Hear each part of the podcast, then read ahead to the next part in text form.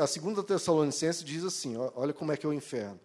Eles sofrerão a pena da destruição eterna, a separação da presença do Senhor e da majestade do seu poder.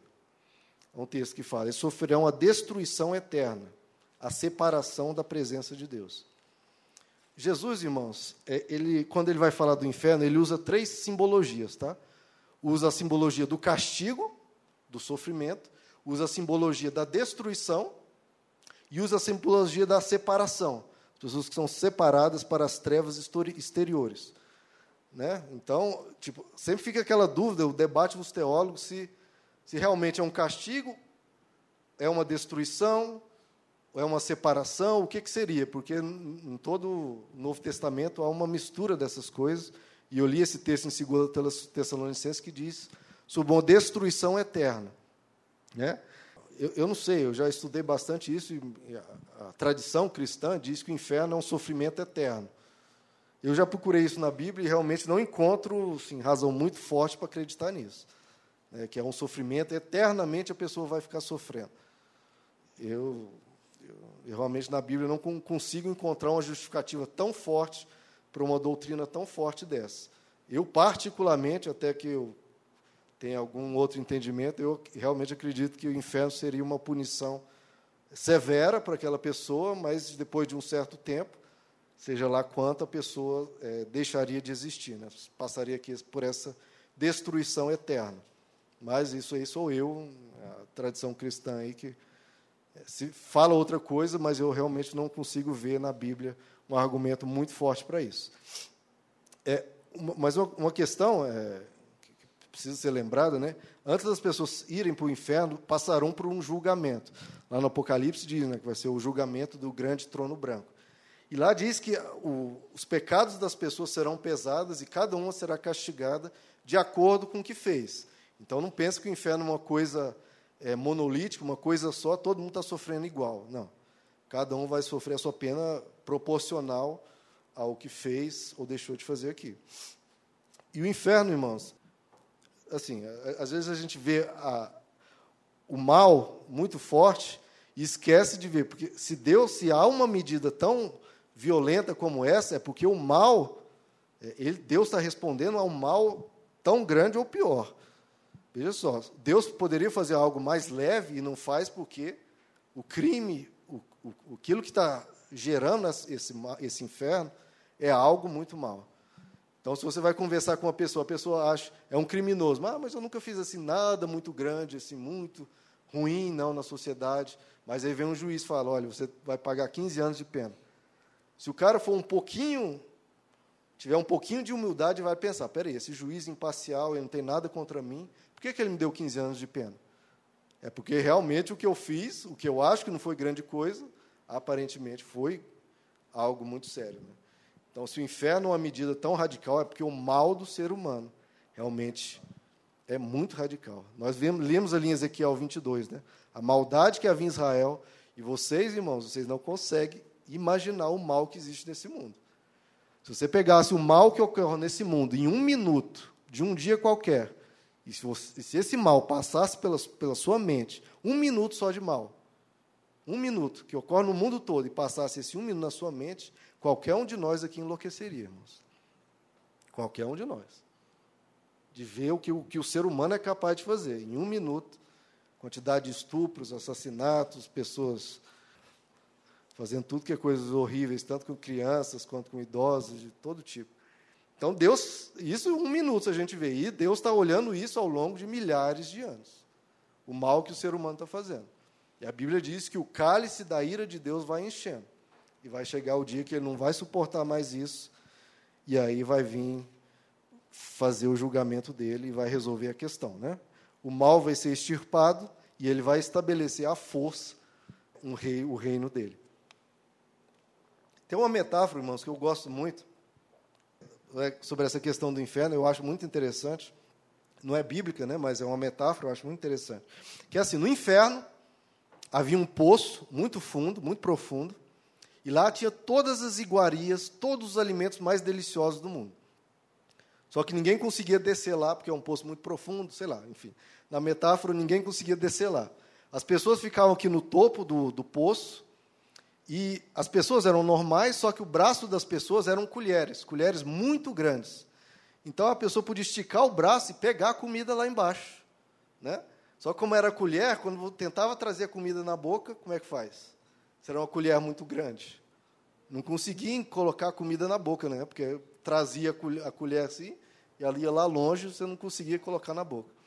Então as pessoas ficavam passando fome ali, terrível, diante da comida, ainda conseguindo pegar na comida, mas, mas não conseguia se alimentar. Então era um sofrimento, sofrimento terrível diante daquela, ainda olhando a comida ali. Isso para quem tem compulsão por comida ia ser pior ainda, né? esse inferno.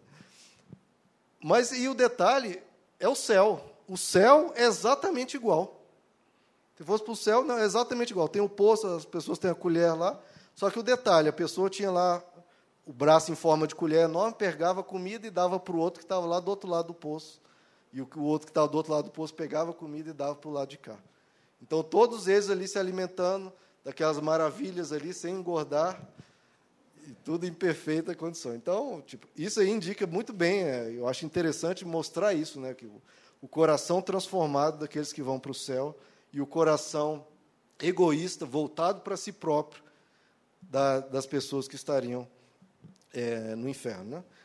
Na verdade, o inferno seria isso, a consequência final do pecado. O que é o pecado? O pecado é você ir para longe de Deus, você não obedecer a Deus, não seguir a Deus. E o inferno você, seria você não conseguir, você não seguir mais a Deus nunca mais. E se Deus, lá em Tiago 1,17, diz, olha, que toda boa dádiva, todo dom perfeito, vem do alto, desce do Pai, do pai das luzes. Toda bondade, irmãos, que está em mim e você, segundo a Bíblia, veio de Deus. Então, se a pessoa se separa completamente de Deus, o que, que sobra? Se ele é dele vem todo o dom perfeito, toda boa dádiva. Só sobra malignidade. E é isso que as pessoas que, que forem para lá vão conseguir. É, C.S. Lewis diz uma coisa interessante. Olha, não se trata de somente sermos mandados para o inferno.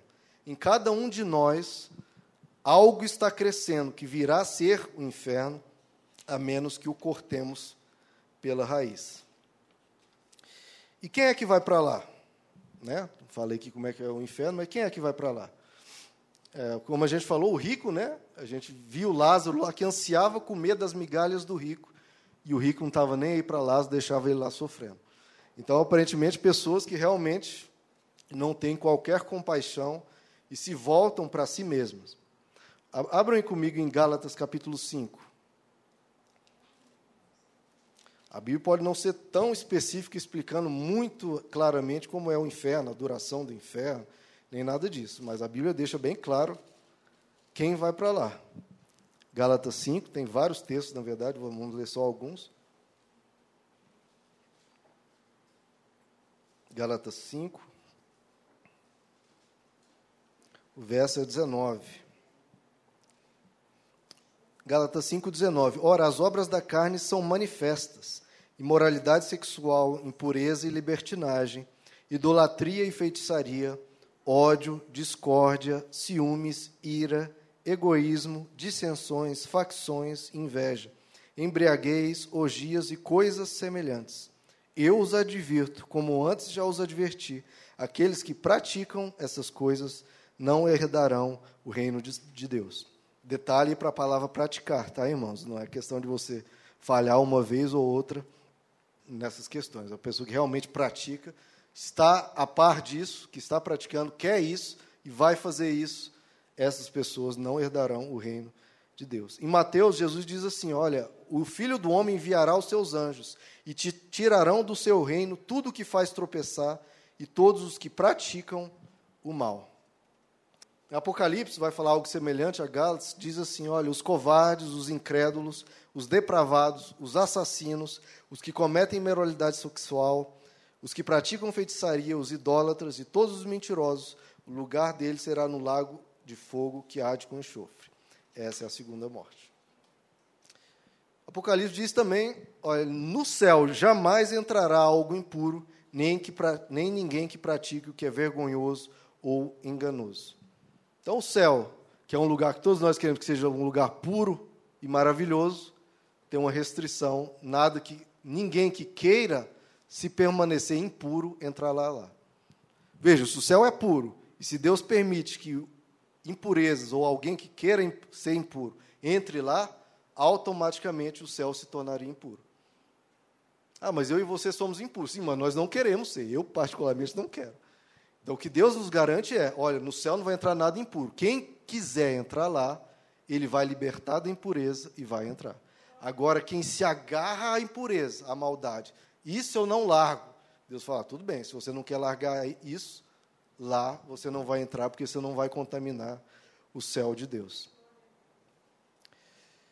E é interessante, irmãos, é, o rico, aqui na parábola do rico e do Lázaro, ele em momento algum ele pede uma segunda chance, ele não pede para sair, sair do inferno.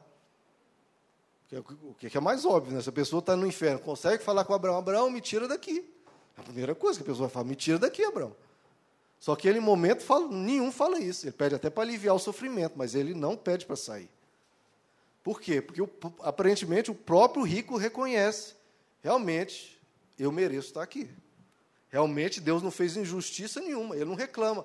Olha, Abraão, foi feita uma injustiça, alguma coisa está errado aí, olha, me confundiram o meu nome com o de alguém. Não, ele fala, não, realmente eu estou aqui, realmente. Não pede nenhuma outra chance, nada disso. Então, realmente, ele foi para lá e reconhece, Deus fez justiça. E é isso que eu tenho a mais absoluta certeza, irmãos. Que lá no céu, tanto os que estão no céu quanto estão no inferno vão reconhecer, Deus fez justiça. Ele foi um juiz justo. Aí as pessoas falam, não, mas é muito estranho isso, vai para o inferno quem não aceita Jesus? Detalhe, isso é uma confusão comum, tá, irmãos? As pessoas, ah, quem não aceita Jesus vai para o inferno. Não. Quem vai para o inferno, nós lemos quem vai para o inferno. Os assassinos, os adúlteros, os mentirosos, os corruptos, são esses. Não é quem não aceitou Jesus. Quem aceita Jesus e é assim, e é transformado, ele vai para o céu.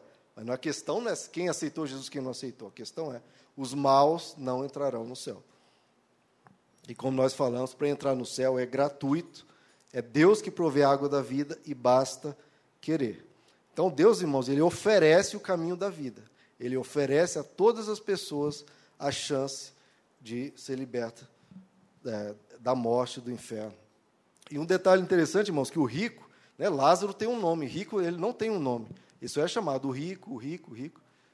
Aparentemente, o, o que a gente depreende disso é que aquela pessoa, ele construiu a vida dele em torno de um falso Deus em torno das riquezas, no caso, né? E na hora que morre e perde essa riqueza, perde aquele seu falso Deus, a pessoa não tem mais uma identidade, né? Perde a identidade que ela tinha. Ela servia a algo falso, a um Deus falso. Né?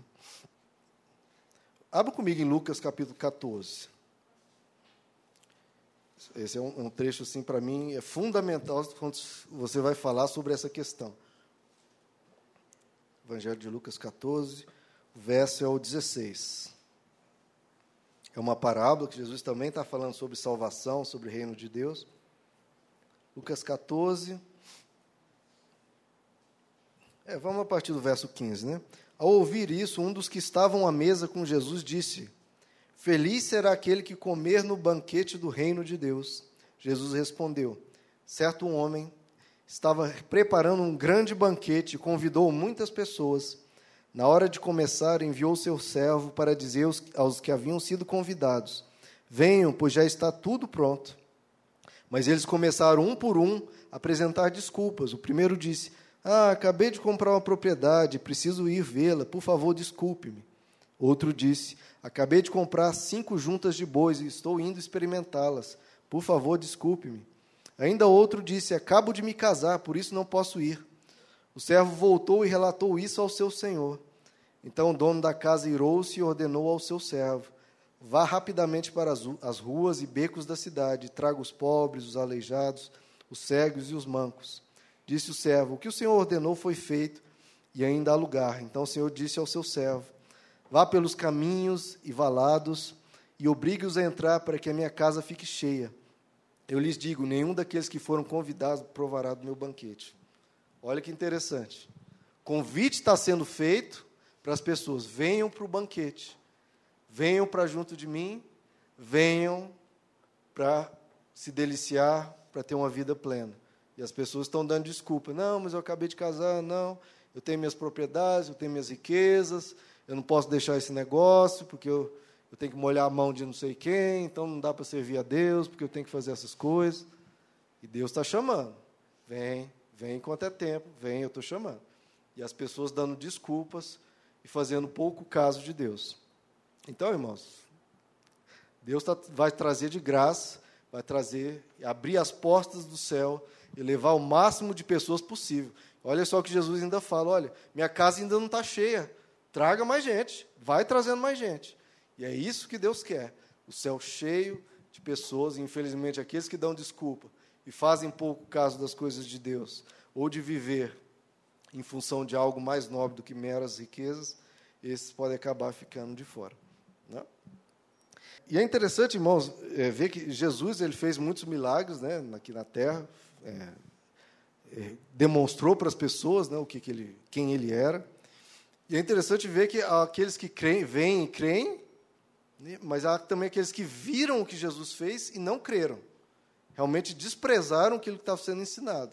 E a gente tem que ter esse cuidado de, de não desprezar aquilo que está sendo mostrado, né, porque a, a, os familiares do rico, do rico, por exemplo, o rico fala: não, manda lá Lázaro, que Lázaro ressuscite e mostre, traga os meus cinco irmãos, porque eu tenho cinco irmãos e eles vão vir para cá também, porque eu conheço o gênio deles, eu conheço o que, que eles estão fazendo de errado, eles vão vir para cá.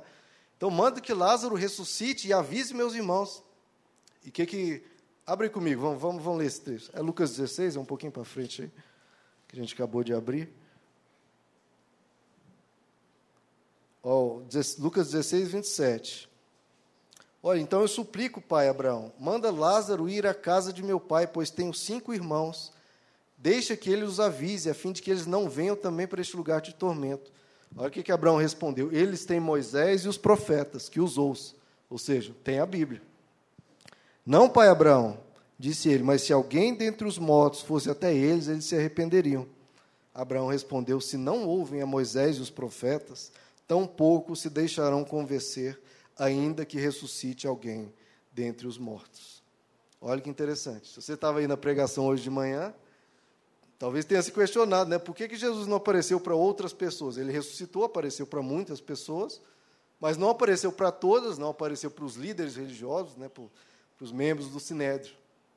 E aqui está uma resposta. Né? Abraão diz: olha, se alguém não crê no Messias, não crê na palavra de Deus, em Moisés e nos profetas, nem que alguém ressuscite dos mortos, eles não vão crer. Não vão crer. Então Deus sabe o que, que ele precisa fazer para converter uma pessoa ou não. Ele sabe aqueles que vão firmar o pé e não vão se converter, ainda que vejam morto ressuscitar. O que, que o rico está dizendo aqui para Abraão? Ele está acusando Deus, fala, olha, Abraão, eu até reconheço, é justo que eu esteja aqui no inferno, vou nem pedir para sair. Mas uma coisa eu te digo, Deus não me deu informação suficiente. Ele não me deu informação suficiente. E não deu informação suficiente para meus cinco irmãos. Então, peça que alguém ressuscite, peça que Lázaro ressuscite dos mortos, para mostrar para eles. E Abraão fala: Não, senhor, Deus te deu a informação, ele te deu a palavra dele. Você tinha informação, desprezou a informação e veio para cá. Seus irmãos também, eles têm as escrituras. Então, que creiam na palavra de Deus e se corrijam. Aí você pode, é como as pessoas perguntam, mas aquele que nunca ouviu a palavra de Deus, está perdido numa ilha lá, nasceu numa ilha, nunca ouviu a palavra de Deus. Não sei, irmãos. Isso aí tem algumas conjecturas teológicas, umas melhores, outras piores. Eu não sei. Exatamente porque a Bíblia não comenta sobre isso. Uma coisa eu sei, Deus vai fazer justiça. Esses eu não sei, eu sei os que estão ouvindo e resistindo à palavra de Deus. Esse eu sei que vai acontecer, que eles estão em perigo de vida. Então, nós que ouvimos a palavra você que ouve a palavra do Senhor, volte-se para Deus e permita né, que Deus te conduza até, até lá, até o céu. Irmãos, uma das grandes, eu já estou encaminhando para o encerramento, uma das grandes vitórias do diabo na nossa geração é que as pessoas não acreditam no inferno. Não acreditam, se recusam a falar sobre isso, acham que não, isso aí é uma barbaridade, etc, etc. Né? Isso é uma grande vitória do diabo, porque sem inferno, meu amigo, as pessoas não têm mais medo de fazer o que for, de se corromper, de assassinar, de matar. As pessoas não têm mais temor de Deus. E a coisa é tão séria que Jesus falava: olha, se a sua mão te faz tropeçar, corte-a.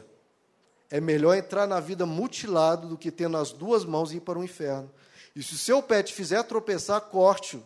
Porque é melhor entrar na vida aleijado do que com os dois pés ser lançado no inferno. E se o seu olho te faz tropeçar, arranque-o.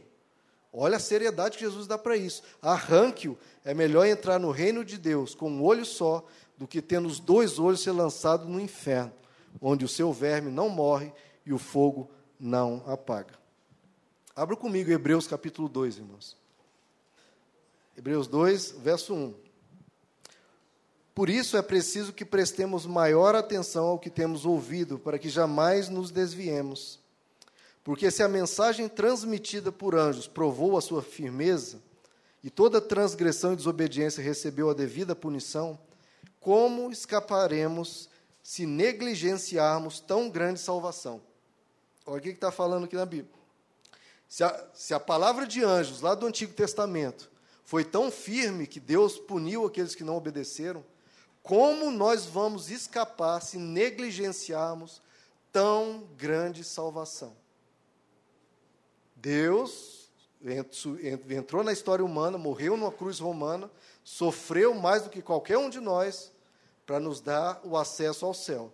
E ele fala: como nós vamos escapar se negligenciarmos tão grande salvação?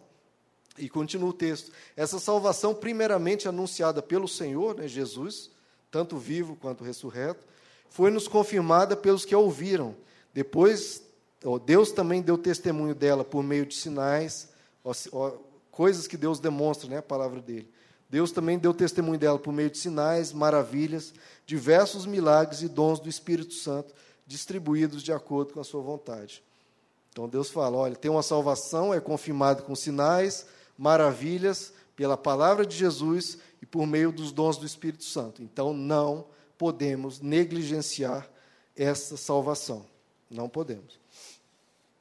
É, o Karl Marx ele dizia assim: olha, a religião é o ópio do povo, né? Tem aquela frase. Por quê? Por que é o ópio do povo? Porque o povo acredita tanto no céu que as injustiças sociais aqui na terra, os pobres não se, não se importam muito e não se rebelam. Aí tem um, um poeta, é, um poeta polonês que diz assim: o verdadeiro ópio do povo é a crença do que não há nada após a morte. Esse é o verdadeiro ópio do povo, que não há nada após a morte. O enorme consolo de imaginar que as nossas traições, ganância, covardia e assassinatos não serão julgados. Esse é o ópio da, da modernidade, né? Pessoas acham que pode fazer o que quiser, os políticos aí acham que pode fazer o que quiser, criminosos acham que pode fazer o que quiser, que não tem ninguém vendo, e eles vão só se dar bem. É. Por isso que muitas pessoas acreditam, não, morre acaba. Ótimo. Pessoas acreditam isso para aliviar a consciência delas. Mas, infelizmente, vai, vão sofrer por isso, vão ser julgados por isso. A lei brasileira diz, olha, a lei é conhecida por todos. Se um criminoso faz, comete um assassinato, ah, mas eu não sabia que existia uma lei contra o assassinato. Meu amigo, se você conhece ou não, você vai ser julgado. E a palavra de Deus também. As pessoas sabem, e sabem que estão errados, sabem o que é mal, o que não é. E vão ser julgadas por Deus. Concluindo, irmãos, o pessoal do louvor já tomar as posses. Vou terminar com duas frases aqui de C.S. Lewis. Podem ficar em pé. Olha o que C.S. Lewis fala. A longo prazo, a resposta a todos os que se opõem à doutrina do inferno é em si mesmo uma pergunta: O que você está querendo que Deus faça? Né?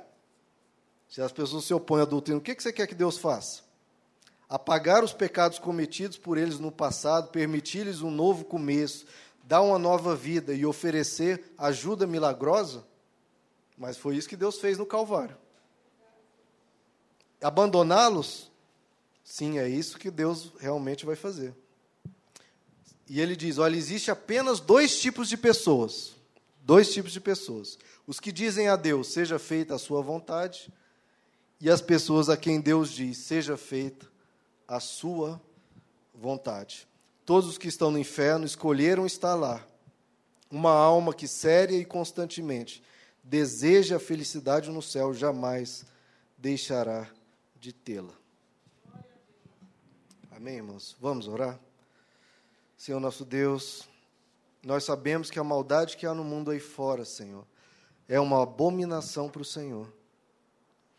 E que o Senhor tem suportado isso ao longo dos séculos mas virá o dia em que o Senhor exterminará toda a maldade e instaurará o teu reino, onde não haverá mais lágrima, não, lágrima, não haverá mais dor, não haverá mais doença, não haverá mais mal. Você vai poder olhar para a pessoa do lado e confiar que aquela pessoa só quer o seu bem, o que no mundo não há, Senhor. Nós te louvamos porque o Senhor nos deu o privilégio, a oportunidade de beber da água da vida e de se oferecer essa oportunidade às outras pessoas da terra, Senhor. Sabe-se lá como que aquele perdido numa ilha vai ter chance ou não de ir para o céu, mas nós sabemos que o Senhor é justo, que essa água da vida é gratuita e basta ter sede, basta desejar e o Senhor vai levar as pessoas para o céu. Basta desejar pureza, basta desejar a bondade, o Senhor vai extirpar a maldade de dentro do nosso coração e nos levará para o céu de glória, o céu de pureza, onde nada impuro vai entrar. Que o Senhor possa tirar de nós, Pai, todo e qualquer mal. Que o Senhor possa nos libertar de nos agarrar a alguma impureza. Porque se nos agarrarmos a algo mal, Senhor, e aí não poderemos entrar onde não há maldade alguma. Purifica o coração de cada irmão aqui, Senhor. Ajuda a trilhar essa caminhada de tantos obstáculos, tantas dificuldades, tantos inimigos, tantas dúvidas, tantos problemas, Senhor. Mas que no final de tudo a gente continue tendo sede da água da vida, continue desejando estar perto do Senhor, desejando querer estar contigo eternamente. Trabalhe no nosso coração, trabalhe no coração dessa igreja, Senhor, para que cada um aqui, Senhor, nenhum só se perca, mas que todos, Pai, sejam salvos e cheguem ao pleno conhecimento da verdade, como é desejo do Senhor. Um desejo, Senhor, que o Senhor poderia impor a força, mas o Senhor permite que aqueles que querem não viver contigo não vivam, e o Senhor há de agir, Senhor. Esse mundo faz coisas horríveis, mas a justiça se estabelecerá no final. E nós confiamos em Ti, Senhor, que o Senhor será um justo juiz nós achamos que podemos julgar as coisas, às vezes julgar o que está escrito na tua palavra ou outras pessoas, mas o Senhor é o verdadeiro juiz. O Senhor jamais errará em nenhuma das tuas escolhas, Pai. Tanto daqueles que irão para o céu quanto daqueles que irão para o inferno. Nós sabemos que o Senhor fará justiça. E, Senhor, que o Senhor possa ter misericórdia dessa igreja, misericórdia de cada um de nós, Senhor, porque o Senhor sabe o, o Senhor sonda os nossos corações, o Senhor sabe o que há de mal dentro de mim, dentro de cada um dos meus irmãos. Nós precisamos do teu socorro, Pai. Nós precisamos de Lázaro, precisamos que Deus nos socorra. Nos socorra, Senhor, tem misericórdia de nós. O Senhor mandava as cartas ao Apocalipse, as igrejas do Apocalipse, igrejas que pareciam perfeitas, mas o Senhor dizia: Eu conheço as tuas obras, eu sondo os corações, eu sei que o Senhor, Pai, olhando para nós e vendo as nossas misérias, as nossas fraquezas, muitos de nós às vezes vemos para a igreja com tantas dúvidas, ou com o coração cheio de problemas, ou de fraqueza espiritual, ou com vontade de desistir. O Senhor sabe, Pai. Então que o Senhor possa vir no nosso socorro Socorre-nos, Pai, como o Senhor socorreu a Lázaro. Socorre a cada um de nós e arranca de nós, Senhor, aquilo que não convém, aquilo que não agrada ao Senhor e transforma-nos, Pai. Que nessa caminhada, cada vez que cairmos, como a tua palavra diz, sete vezes cairá o justo, mas de todas se levantará. Abençoa que os meus irmãos se levantem, Pai. Não fiquem prostrados, mas caminhem.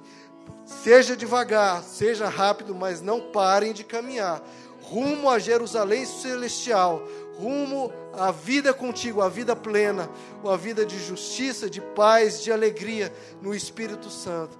É o que esperamos no Senhor, Pai. Nós pedimos que o Senhor complete a boa obra que o Senhor começou em nossas vidas. Realize essa obra, Pai, pois essa obra é tua, nós precisamos de Ti. Nós confessamos os nossos pecados, Pai, e pedimos, Senhor, nos perdoe, Senhor. Nos perdoe por nossas falhas e nos ajuda, Senhor, no amanhã, nessa semana, nesse mês e no restante da nossa vida. Nós podemos ser melhores pessoas, melhores maridos, pais, esposas, mães, filhos, que a gente honre o teu nome nessa terra e possamos colocar, Pai, alegria no teu coração pela nossa ação, pelo nosso viver nessa terra. Ajuda-nos, Senhor, é o que te pedimos, em nome de Jesus.